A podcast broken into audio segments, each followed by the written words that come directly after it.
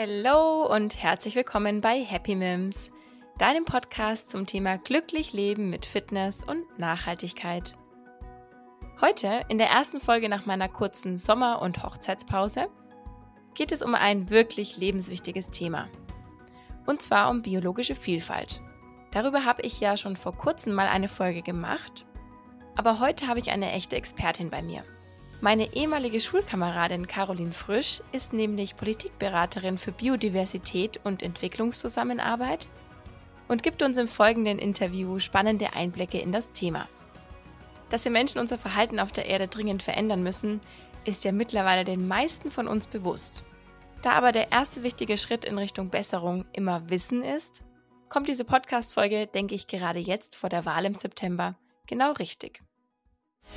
Glücklich leben mit Fitness und Nachhaltigkeit. Happy Mims. Hallo Caro, schön, dass du heute bei mir im Podcast bist. Hallo Mimi, danke für die Einladung. Ich freue mich total hier zu sein. Ja, ich freue mich auch richtig. Wir waren jetzt zusammen auf der Schule und äh, ich fand es richtig cool, als du mir dann letztens geschrieben hast wegen meinem Podcast zum Thema biologische Vielfalt und mir dann erzählt hast, was du beruflich machst. Ich war ja total baff. Das klingt total spannend und dann habe ich dich ja gleich gefragt, ob du nicht in meinem Podcast ein bisschen mehr zu Biodiversität erzählen willst. Aber dann erzähl doch mal äh, unseren Hörern, wer du bist und was du machst und eben, was du für einen coolen Beruf hast. Mhm. Ja, ich komme ursprünglich aus dem Landkreis Fürth. Daher wo kennen wir uns auch. Wir haben zusammen Abitur gemacht. Und äh, nach dem Abitur stand ich, glaube ich, wie alle vor der Frage, na, was macht man denn jetzt irgendwie? Was fängt man jetzt mit seinem Leben an? Und ich habe mich dann tatsächlich für ein Geografiestudium entschieden, weil es rückblickend auch wirklich die, die beste Wahl, die ich treffen konnte. Und ich habe das ähm, in Erlangen gemacht, habe da meinen Fokus auf Humangeografie gelegt, also so hieß der Studiengang und da haben wir uns auch schon mit so Fragen beschäftigt, ähm, wie lassen sich räumliche und soziale Ungleichheiten erklären, wie entstehen gesellschaftliche und ökologische Krisen. Und da habe ich mich auch schon ähm, mit, mit dem Klimawandel sehr intensiv beschäftigt und hatte da auch meine Bachelorarbeit, die ich zu diesem Thema geschrieben habe. Und danach dem Bachelor wollte ich irgendwie noch ein bisschen mehr über ähm, die globalen Zusammenhänge von solchen ökologischen Krisen auch erfahren oder Konflikten und ähm, bin dann für meinen Master nach Bonn gezogen, um dort ähm, weiter Geografie zu studieren. Das hieß dann ähm, geografische Entwicklungsforschung. Ist auch so ein Teilgebiet von, von Geografie und ähm, die befasst sich eben auch mit gesellschaftlichen Herausforderungen, vor allem in Ländern des globalen Südens, also in Entwicklungsländern. Und ähm, genau, hier geht es dann um Herausforderungen wie, wie Armut, ähm, Ernährungssicherung, Trinkwasserversorgung, aber eben auch Klimawandel oder Biodiversitätsverlust. Und ähm, genau, so bin ich eigentlich so in dieses Thema ähm, zum Biodiversitätsverlust auch gekommen. Ähm, habe dann auch mehrere Praktika gemacht während meines Studiums. Ähm, zum Beispiel war ich auch in Namibia für, für eine kurze Zeit. Und ähm, ja, habe mich dann irgendwie auch total wohlgefühlt in Bonn, auch total verliebt in die Stadt. Und so kommt es eben, dass ich jetzt äh, seit fast sechs Jahren tatsächlich schon in Bonn lebe und seit gut zwei Jahren in einer Organisation der deutschen Entwicklungszusammenarbeit arbeite zum Thema Biodiversitätserhalt. Ja, und da war ich ja total begeistert. Also, was du mir da erzählt hast, wir haben ja schon mal telefoniert, was du da in deinem Job alles machst ähm, und wie bedeutend diese Arbeit ist, da war ich ja echt total begeistert. Vielleicht kannst du das nochmal ein bisschen erklären, was du jetzt sozusagen tagtäglich in deinem Job machst. Ich glaube, da muss man noch mal ein bisschen einen Schritt zurückgehen und vielleicht erklären, was Entwicklungszusammenarbeit erstmal ist. Also das bezeichnet die Zusammenarbeit von Industrieländern, wie Deutschland zum Beispiel, ähm, und Entwicklungsländern, sagen wir jetzt mal ähm, Ägypten oder Uganda.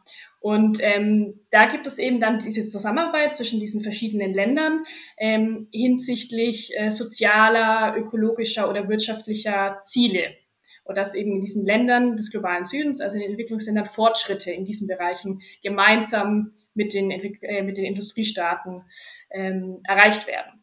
Und das könnten zum Beispiel Fortschritte im Bereich Bildung sein. Ich finde das immer ein ganz, ganz ähm, anschauliches Beispiel.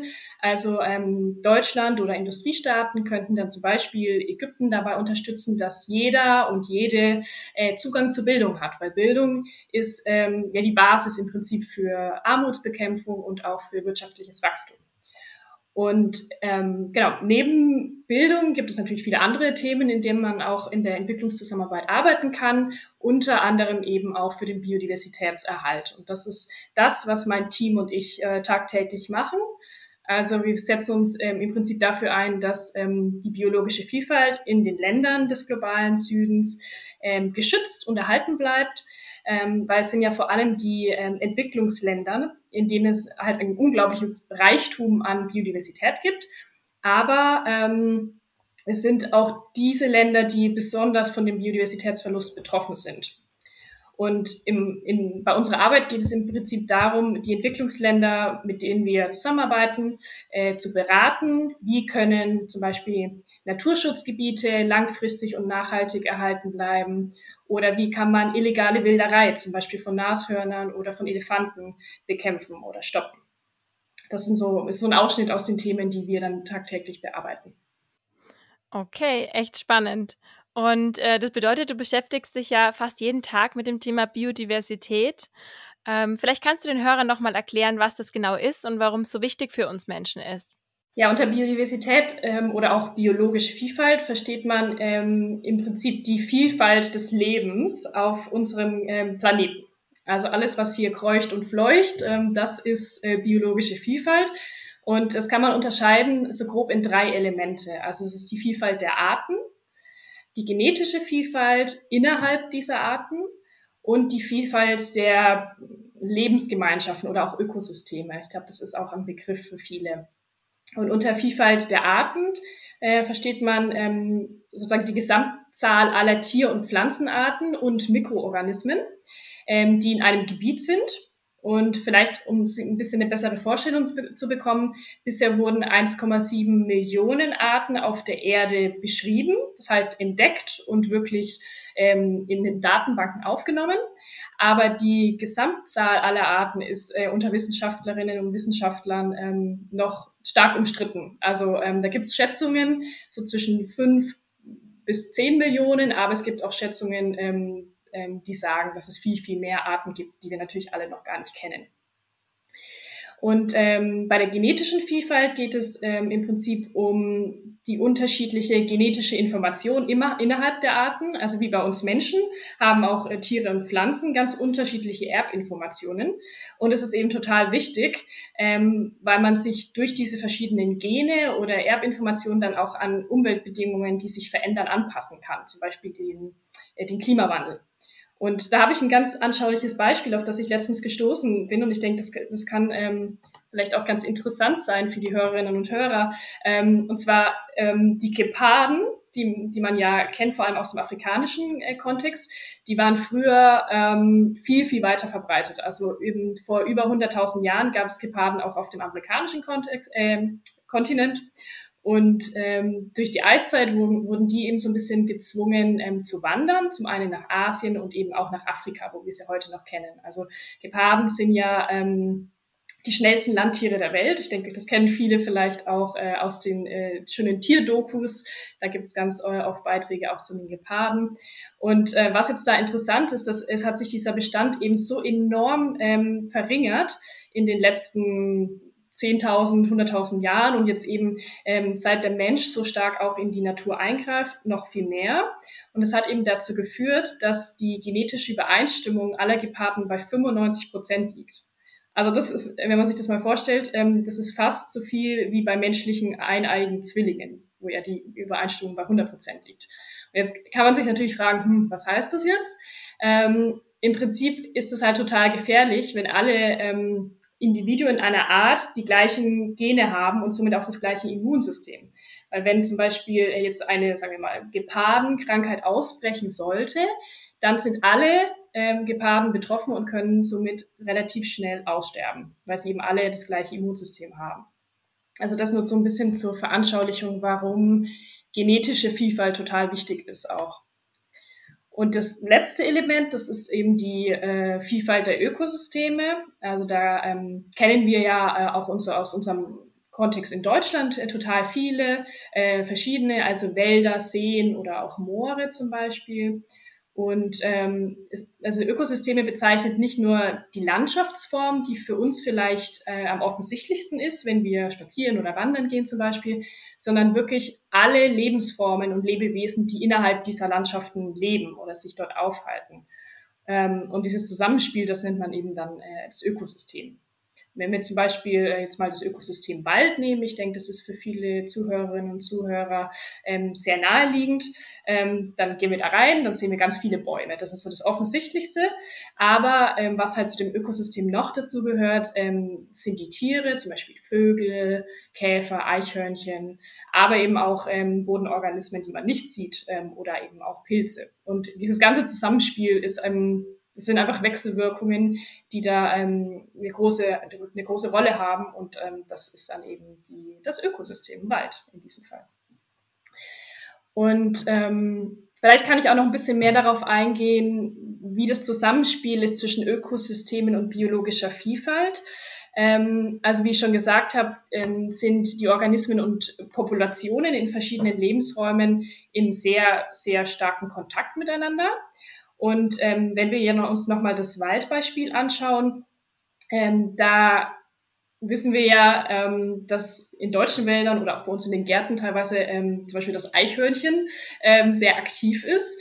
Und äh, das Eichhörnchen sammelt halt total viel Nüsse und Samen, um halt im, im Winter überleben zu können.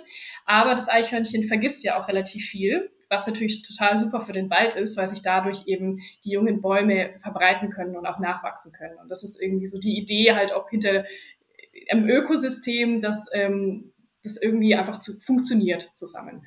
Und das Eichhörnchen ist zum Beispiel dann auch wiederum Nahrung für größere Greifvögel wie den Habicht oder so. Also ist alles ein geschlossenes System. Und ähm, ja, jetzt kommt es vielleicht noch zur Frage, so als, um, als letzter Punkt zu, zu deiner Frage, ähm, wieso das alles denn für den Menschen jetzt so wichtig ist. Ähm, also es gibt ähm, eine Zahl von 1,6 Milliarden Menschen weltweit, die vom Wald zum Beispiel leben und von, von seinen sogenannten Ökosystemleistungen abhängen. Und Ökosystemleistungen sind im Prinzip alle Dienstleistungen der Natur für den Menschen. Also das ist zum Beispiel die saubere Luft, die wir atmen. Das ist das saubere Trinkwasser, ähm, das wir aus dem Grundwasser beziehen können. Das ist aber auch zum Beispiel die Bestäubung von, von unseren Nahrungsmittelpflanzen durch Insekten. Zum Beispiel unsere Erdbeeren, unsere Kirschen oder der Kaffee äh, wird bestäubt. Ähm, aber auch der Erholungsfaktor, der, der uns eben die Natur bietet, ähm, das ist auch eine Ökosystemleistung. Und äh, all diese Vorteile, die wir Menschen durch die Natur haben, können nur erbracht werden, wenn diese Ökosysteme intakt sind. Und ähm, ja, wenn, wenn die Ökosysteme diese für, für dieses Ökosystem charakteristische Biodiversität behalten. Und ähm, ich habe mir gedacht, dass wir das vielleicht mal gemeinsam durchspielen könnten, Mimi. Und zwar, wenn wir uns jetzt nochmal das Waldbeispiel angucken. Ähm, was denkst du denn? Wie, wie profitieren wir Menschen denn vom Wald? Was sind da so deine ersten Assoziationen? Ja, also das allererste, was einem natürlich einfällt, ist vielleicht das Holz, das wir ja überall einsetzen. Ähm, und ohne das ja zum Beispiel bauen, äh, was man jetzt ja auch aktuell merkt, äh, dadurch, dass ja das Holz gerade ziemlich knapp ist, dann merkt man erstmal, ähm, wie wichtig der Rohstoff Holz ist für uns. Ähm, auch gerade in ärmeren Ländern.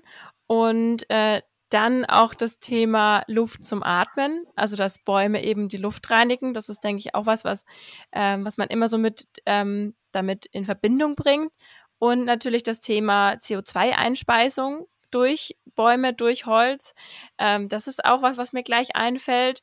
Und ja, der Erholungsfaktor ist für mich schon auch riesengroß, weil ich könnte mir jetzt nicht vorstellen, in einer Welt ohne Wälder und ohne Grün zu leben. Und ich finde, das merkt man auch gerade im Frühling, im Sommer, wenn alles wieder grün wird und ähm, was das allein schon für die Stimmung für eine Auswirkung hat und was auch Bäume in der Stadt ausmachen. Ähm, und wenn man jetzt eben mal nur weggeht, auch nur von dem klassischen Wald und bisschen mehr überlegt, was Bäume in der Stadt und so weiter ausmachen, dann ist es ja auch total wichtig für uns, gerade jetzt, wo es eben heißer wird durch den Klimawandel, ähm, wären mehr Bäume absolut wichtig für uns, weil es eben all das ganze, die ganze Temperatur runterkühlt. Das merkt man ja ganz schnell, wenn man irgendwie in Betongegenden unterwegs ist im Sommer, wie ultra, ultra heiß das ist. Und sobald man unter einem Baum kommt, denkt man sich, ah, oh, Schatten, endlich. Und wenn die ganze Straße voller Bäume ist, dann ist es gleich viel angenehmer. Also das ist auch was, ähm, woran ich dann sofort denke.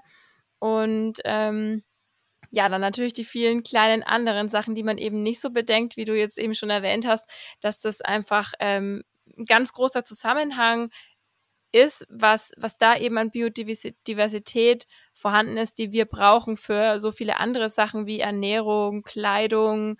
Ähm, ja, also wir hängen eigentlich komplett davon ab. Mhm. Ja, du hast es super zusammengefasst. Ähm, dem kann ich eigentlich gar nichts mehr hinzufügen. Ähm, und genau, vielleicht ähm, können jetzt die, die Hörerinnen und Hörer, wenn sie das nächste Mal in den Wald gehen, ähm, mal drüber nachdenken, was das eigentlich für ein tolles System ist ähm, und wie, ja, wie erhaltenswert das auch überhaupt ist. Ja, und ich finde es auch immer so spannend, was äh, diese kleinsten Lebewesen und kleinsten Pflänzchen, die man, über die man sich gar nicht bewusst ist oder über äh, die man vielleicht auch gar nicht so wichtig findet, sondern vielleicht auch teilweise eher nervig, wie irgendwie Ameisen oder so. Ähm, ja, die, die tragen alle irgendwo dazu bei und alles hängt zusammen. Und ich finde es so faszinierend, was passieren würde, wenn eben solche kleinen Lebewesen nicht mehr da wären. Also ich habe jetzt da nicht so einen krassen Einblick wie vielleicht Wissenschaftler, aber es ist ja wirklich so, dass wenn kleine Dinge wie zum Beispiel auch Pilze, wenn die nicht mehr existieren würden, dann würde ja das ganze Ökosystem äh, irgendwie durcheinander kommen und eben nicht mehr ja in Ordnung und nicht mehr so leistungsfähig sein, oder? Mhm. Ja, genau. Ähm, das ist auch ähm, bei vielen äh, Arten äh, oder Tier- oder Pflanzenarten, die man noch gar nicht kennt, auch ähm, schwierig zu sagen, ähm, was denn passieren würde, wenn sie nicht mehr da sind. Ähm, weil man, es, es ist einfach total wichtig, ähm, sie zu schützen, um, um einfach zu wissen, okay, sie sind da und halten sozusagen die Ökosysteme am Laufen, weil wir wollen eigentlich gar nicht wissen, was passiert, wenn sie nicht mehr da sind. Und ähm, die äh, Medizin, also die Humanmedizin hängt ja zum Beispiel auch total von äh, pflanzlichen Wirkstoffen ab. Ähm, also in vielen Medikamenten oder Impfstoffen sind einfach äh, Teile aus der Natur ähm, mit, eingebaut. Und ähm, wir wissen nicht, wenn wir jetzt wenn eine Pflanzenart zum Beispiel im Amazonas-Regenwald in, in, Brasilien verlieren würden, könnte das vielleicht die Pflanze für den der oder der, der die Basis für, für das nächste Krebsmedikament sein. Wissen wir nicht. Aber ich will wirklich auch nicht ähm, so weit gehen, ähm, dass, dass wir herausfinden, was, was denn passiert, wenn das alles nicht mehr da ist. Also ähm, deswegen ist es einfach grundsätzlich wichtig, ähm, so viele Tier- und Pflanzenarten und Mikroorganismen zu erhalten, äh, wie es eben geht. Ja, und wir befinden uns doch gerade schon in einer ziemlich dringlichen Lage, oder? Also es ist ja, steht ja gerade wirklich nicht gut um äh, die biologische die, äh, Vielfalt. Und wenn wir jetzt nichts machen, dann kann ja wirklich eigentlich alles zugrunde gehen. Ich finde, dafür wird die biologische Vielfalt noch viel zu wenig thematisiert. Wir müssten doch jetzt viel mehr darüber reden und vor allem auch schneller handeln, oder? Ja, definitiv. Also der Erhalt der Biodiversität ist genauso wichtig für die Menschheit wie die Bewältigung des Klimawandels. Also ich bin total ähm, fasziniert und beeindruckt von den ähm, diesen großen Klimabewegungen, die wir jetzt mittlerweile äh, in Deutschland haben und auch in vielen anderen Ländern der Welt. Aber ähm, eben der Schutz und der Erhalt der Biodiversität darf ähm, da eigentlich nicht untergehen. Und ähm, weil das ähm, genauso die Existenzgrundlagen der Menschheit ähm, betrifft, wie eben auch ähm, der Klimawandel. Und ähm, der Weltbiodiversitätsrat hat 2019 einen ganz spannenden Bericht ausgebracht äh, mit sehr alarmierenden Zahlen. Und da ähm, wurde eben gesagt, dass ähm, derzeit eine Million Arten vom Aussterben bedroht sind, dass eben auch die genetische Vielfalt abnimmt. Da habe ich jetzt auch vorhin schon das Gepardenbeispiel gebracht. Das ist eigentlich sehr anschaulich, denke ich und dass insgesamt äh, 75 Prozent der Landökosysteme und 40 Prozent der Meeresökosysteme bereits durch den Menschen irgendwie verändert wurden in den letzten Jahren und Jahrzehnten. Und ähm, die, die Weltgemeinschaft hatte 2010 ähm, bei einem Biodiversitätsgipfel, also das kann man sich ähnlich vorstellen wie, wie die Klimagipfel, die auch immer stattfinden, ähm, da haben alle Vertragsstaaten ähm, dieser Biodiversitätskonvention äh, sich Ziele gesetzt bis 2020. Also die haben das sich 2010 überlegt, zehn Jahre gegeben bis 2020, also bis letztes Jahr. Und ähm, ja, wenn man sich jetzt mal ähm, die Ergebnisse anguckt oder die Bilanz zieht äh, von diesen zehn Jahren, ist das natürlich sehr ernüchternd, leider. Also ähm, keines dieser 20 Ziele, die damals in 2010 gesteckt wurden, äh, wurden vollständig erreicht. Und das zeigt eben schon, dass wir da natürlich viel, viel mehr tun müssen. Ähm, und ich glaube, ein großer ähm, Faktor ist, dass wir vor allem die, die Treiber dieses Biodiversitätsverlustes ähm, irgendwie adressieren müssen.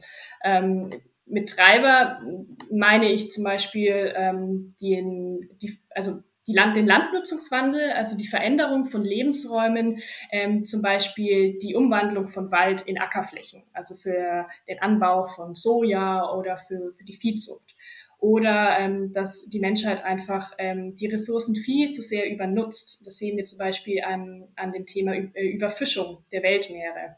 Also es wird einfach viel zu viel ähm, Fisch rausgenommen aus den Meeren. Das kann sich gar nicht mehr wirklich ähm, regenerieren und ähm, richtig na also nachproduziert werden in diesem Sinne.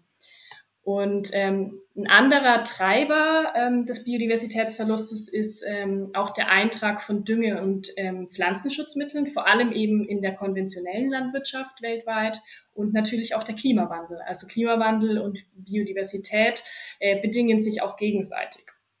Aber das sind so im Prinzip die, die direkten Treiber.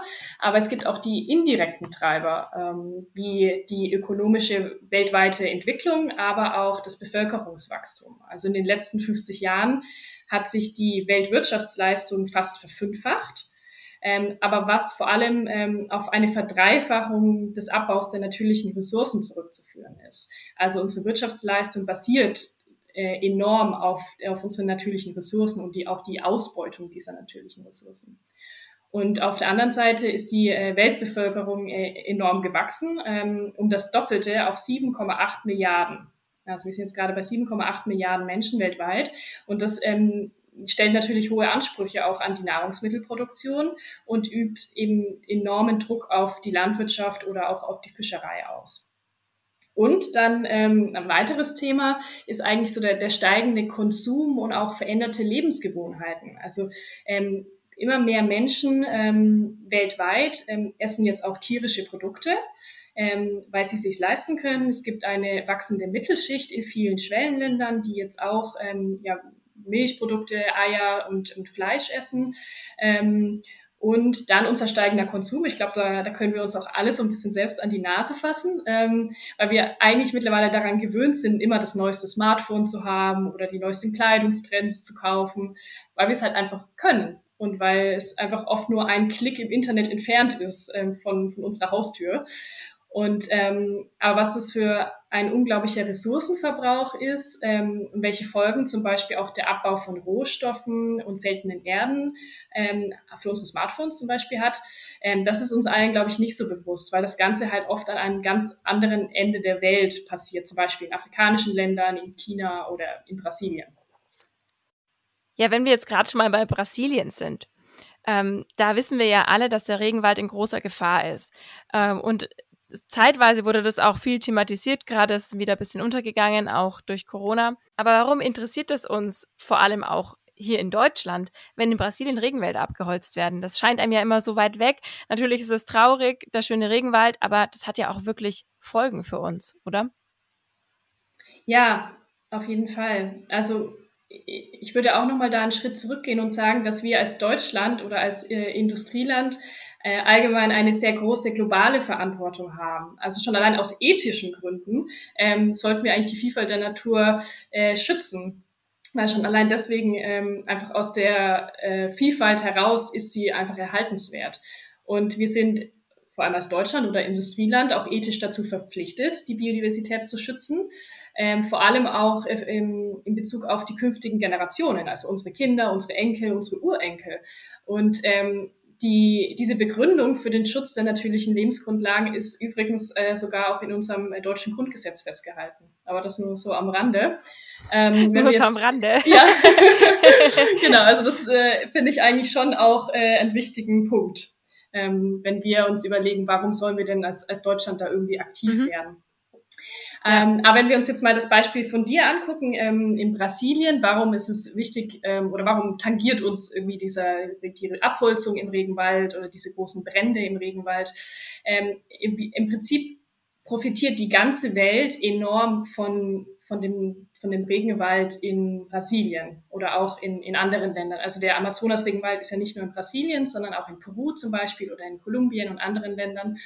Und äh, dieser Amazonas-Regenwald ist so eine Art Klimaanlage für die ganze Welt. Also ähm, er spielt halt bei der Bekämpfung des Klimawandels eine enorme Rolle, äh, weil er unglaublich viel Kohlenstoff speichert und Sauerstoff freisetzen kann. Ähm, ich habe da mal Zahlen rausgesucht. Ähm, also 80 bis 120 Milliarden Tonnen Kohlenstoff werden vom Amazonas-Regenwald gespeichert. Und ähm, das ist eine, eine Riesenmenge. Und auf der anderen Seite ähm, verdunstet äh, die Feuchtigkeit, die eben in diesem Regenwald entsteht, äh, über, den, über den Flüssen und den Wäldern.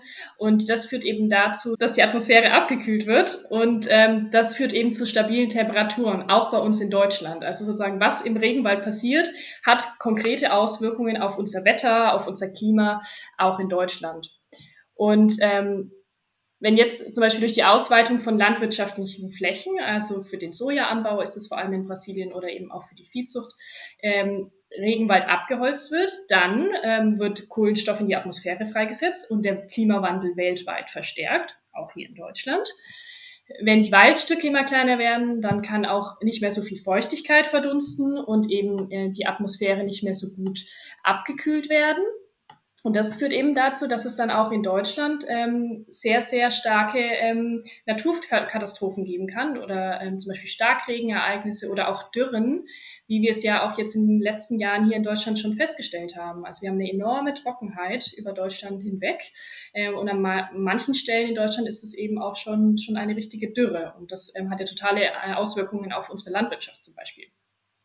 Aber neben diesem Klimaaspekt ähm, der auch für uns eben in Deutschland relevant ist, ist es halt vor allem die Artenvielfalt äh, des Amazonas-Regenwaldes, ähm, der von wirklich unschätzbarem Wert ist.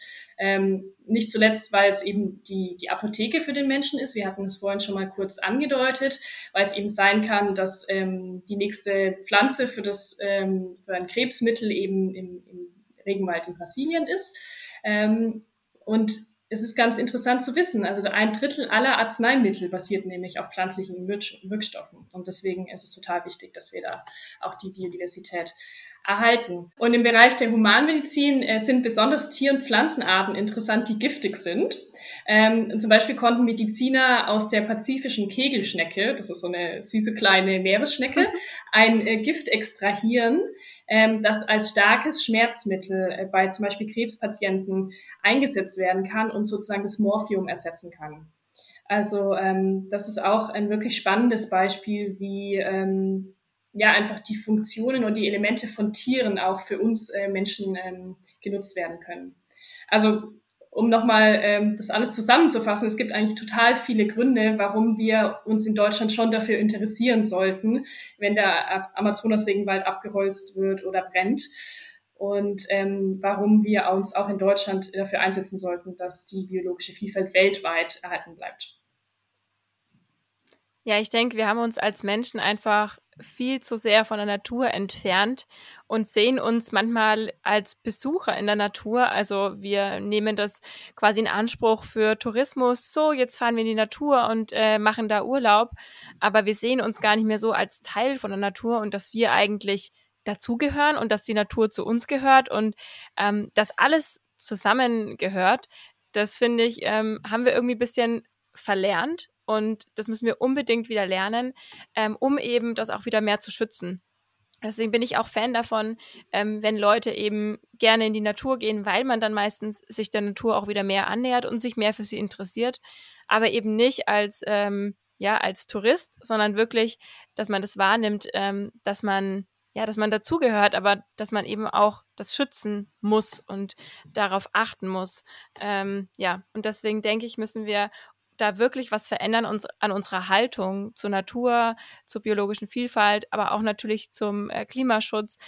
Wir sollten uns einfach mehr so verhalten, dass wir eben nicht alles also eben nicht so rumtrampeln und alles nur für uns verwenden, sondern wie du auch schon gesagt hast, dran denken, es kommen noch andere Generationen und äh, das ist nicht alles unsers. Wir können uns das nicht alles einfach nehmen und äh, wegschmeißen, was wir nicht brauchen. Ähm, ja, ich hoffe einfach, dass sich da in den nächsten Jahren wirklich was tun wird, weil es kommen jetzt ja auch schon viele Warnschüsse, Corona unter anderem auch, weil das hat ja auch damit zu tun, dass wir einfach ähm, zu wenig Wildnis haben und die Menschen viel zu nah an äh, quasi an der Wildnis sind und dadurch ja auch solche Krankheiten, solche Viren entstehen können. Und ich hoffe einfach, dass wir das jetzt so langsam verstehen und dann auch wirklich was tun, um das zu stoppen. Ähm, weil der ähm, Weltbiodiversitätsrat hat ja auch schon ähm, in seinem aktuellsten Bericht sozusagen angekündigt, dass ähm, in den nächsten Jahrzehnten mehr als eine Million Spezies vom Aussterben bedroht sind. Und ähm, ja, da sollten wir jetzt wirklich handeln. Die Frage ist nur, Caro, was können wir denn tun, um das noch zu stoppen? Ich denke, wir können total viel tun und auch auf vielen verschiedenen Ebenen. Also auf internationaler Ebene wird eben viel dazu äh, diskutiert und beraten, aber auch jedes Land, jede Stadt und jedes Individuum kann natürlich total viel tun. Und auf internationaler Ebene wird dieses Jahr total spannend. Ähm, das ist auch ähm, was, was mein Team und ich in, in, meiner Arbeit begleiten. Es soll nämlich ein neues globales Biodiversitätsabkommen verabschiedet werden. Also das kann man sich so vorstellen wie das Pariser Klimaabkommen aus dem Jahr 2015 nur eben für das Thema Biodiversität. Also da kommen auch alle 196 Vertragsstaaten zusammen und überlegen, wie können wir denn jetzt die Biodiversität weltweit schützen und erhalten. Und ein Ziel zum Beispiel, was da ähm, verhandelt werden soll, ähm, ist das sogenannte Flächenziel. Das bedeutet, dass ähm, insgesamt 30 Prozent aller Land- und Meeresflächen unter Schutz gestellt werden soll bis, bis 2030. Und ähm, vielleicht so ein bisschen als Vergleich, derzeit äh, sind 16,2 Prozent der Landfläche und 7,7 Prozent der Küsten- und Meeresgebiete unter Schutz gestellt. Also wenn wir diese 30 Prozent erreichen wollen, dann ähm, haben wir wirklich noch einiges zu tun. Und dieses neue Abkommen soll eben von diesen 196 Vertragsstaaten unterzeichnet werden. Und damit verpflichten sich diese Staaten äh, rechtlich, diese Ziele in ihren ähm, nationalen Biodiversitätsstrategien oder Aktionsplänen zu überführen. Deutschland hat zum Beispiel auch eine nationale Biodiversitätsstrategie. Ähm, und wenn sich jetzt dieses internationale Abkommen ähm, verändert und neue Ziele setzt, dann ähm, muss Deutschland da auch nachrüsten und eben die deutsche nationale Biodiversitätsstrategie auch anpassen. Und das müssen Ziele sein, äh, zum einen zum Schutz der biologischen Vielfalt, ähm, also zum Beispiel Naturschutzgebiete, ähm, aber auch die Wiederherstellung von schon bereits zerstörten Ökosystemen. Ähm, das könnte zum Beispiel die Aufforstung sein von Flächen, wo zuvor Wald war, die aus verschiedenen Gründen ähm, zerstört wurde. Ähm, aber das kann auch die ne-, Renaturierung zum Beispiel von Flussgewässern oder von Mooren sein. Und die dritte Komponente ähm, dieser Ziele ähm, ist die nachhaltige Bewirtschaftung von Ökosystemen. Also dass die Menschen zwar diese Ökosysteme nutzen, zum Beispiel den Wald, aber eben so, dass es dann wieder ähm, sich regenerieren kann und dauerhaft erhalten bleibt. Weil das ist ja im Prinzip äh, dieses Grundverständnis von Nachhaltigkeit. Und äh, die Städte und Landkreise ähm, können auch total viel tun. Also denen kommt eine besondere Rolle zu, weil ähm, das sind ja im Prinzip die Orte, ähm, wo die Biodiversitätsziele dann natürlich umgesetzt werden. Also es kann große Leitlinien auf internationaler Ebene geben oder auf nationaler, aber die müssen ja vor Ort in den Städten umgesetzt werden. Und da gibt es eben auch unzählige Möglichkeiten, wie ähm, Biodiversitätsstrategien erarbeitet werden können. In Bayern zum Beispiel ähm, können sich Städte äh, auch einer bayerischen ähm, an der bayerischen Biodiversitätsstrategie orientieren. Also das Bundesland hat da auch nochmal eine eigene Strategie. Und es gibt übrigens auch in Deutschland ein Bündnis für Kommunen für Bio, biologische Vielfalt. Und da gibt es jetzt insgesamt schon 220 Kommunen, die sich da angeschlossen haben und die eben in ihren in ihren Kommunen oder in ihren Städten dann dieses Thema Biodiversitätserhalt auch vorantreiben. Und da gibt's total coole äh, verschiedene Ideen. Also zum Beispiel, dass man Urban Gardening vorantreibt, dass man äh, Blühstreifen auf Ackerflächen fördert, ähm, dass man ein biodiversitätsfreundliches Grünflächenmanagement in Städten macht ähm, oder auch, dass man zum Beispiel insektenfreundliche Beleuchtung an öffentlichen Plätzen macht. Das finde ich auch immer ganz spannend. Und Umweltbildung äh, spielt natürlich eine enorme Rolle. Zum einen Zum einen bei Kindern und Jugendlichen, aber natürlich auch die Erwachsenenbildung in dem Bereich ist nicht zu unterschätzen. Und dann kommen wir sozusagen auch zu der Frage, was können wir denn als ähm, Bürgerinnen und Bürger tun, äh, als Individuen, ähm, weil man sich ja oft die Frage stellt, oh, das sind alles so große globale Probleme, was kann ich denn da als, als Einzelner äh, denn bewirken? Und im Prinzip kann man total viel bewirken.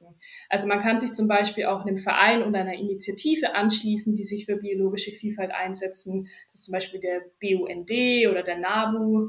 Ähm, man kann auch eine Partei wählen, die sich für Biodiversitätserhalt einsetzt. Wir haben da jetzt die Chance im September bei der Bundestagswahl, dass wir da ähm, die Partei wählen, die sich für Umwelt, Klimaschutz, Biodiversitätsschutz einsetzt. Ähm, wir können aber auch zum Beispiel Briefe an unseren Bürgermeister oder unsere Bürgermeisterin schreiben und sagen, ähm, wir wollen, dass du dich mehr in unserer Stadt oder in unserer, in unserer Kommune, in unserem Landkreis äh, für Biodiversitätserhalt einsetzt.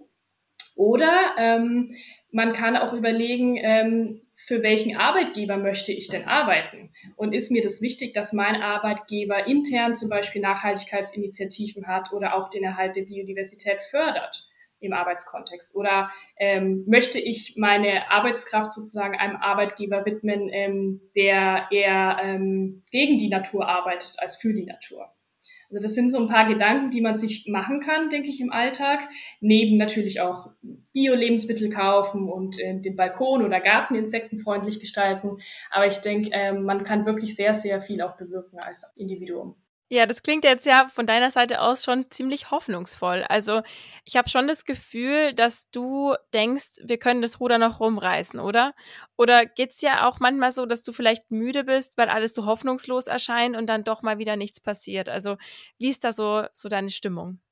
Ich denke, aufgeben ist keine Option. Also ähm, sonst würde ich, glaube ich, auch nicht in diesem Bereich arbeiten. Ähm, man muss auch sich ein bisschen auf die positiven Aspekte konzentrieren. Wir haben jetzt ganz viel darüber geredet, ähm, was, was ist schiefgelaufen die letzten Jahre, warum wurden diese globalen Biodiversitätsziele nicht erreicht.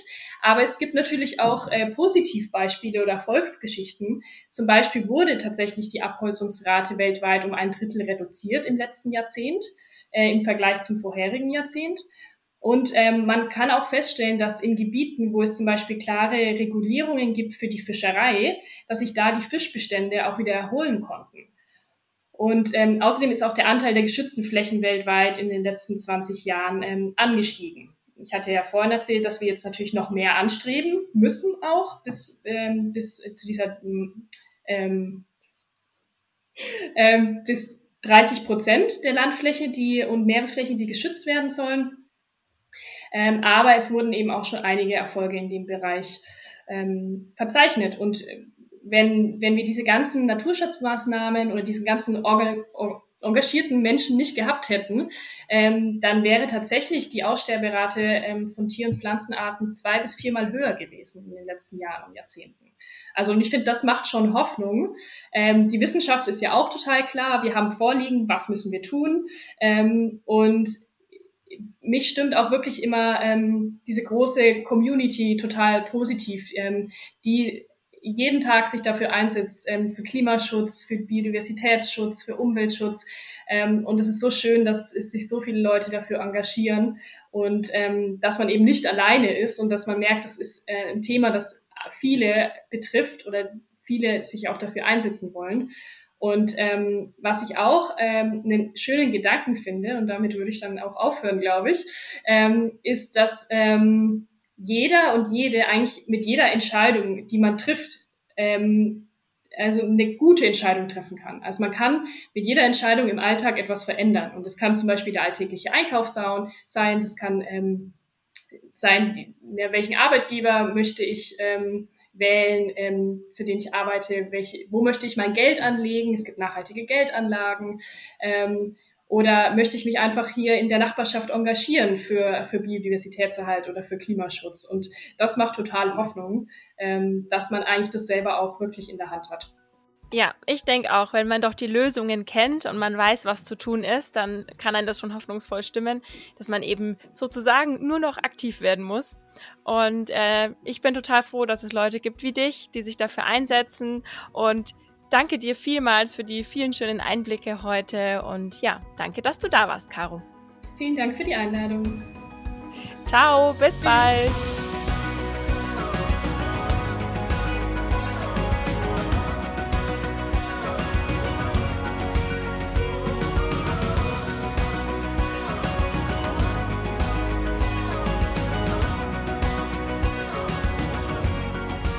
Alle Podcasts jetzt auf podyou.de, deine neue Podcast-Plattform. Podyou.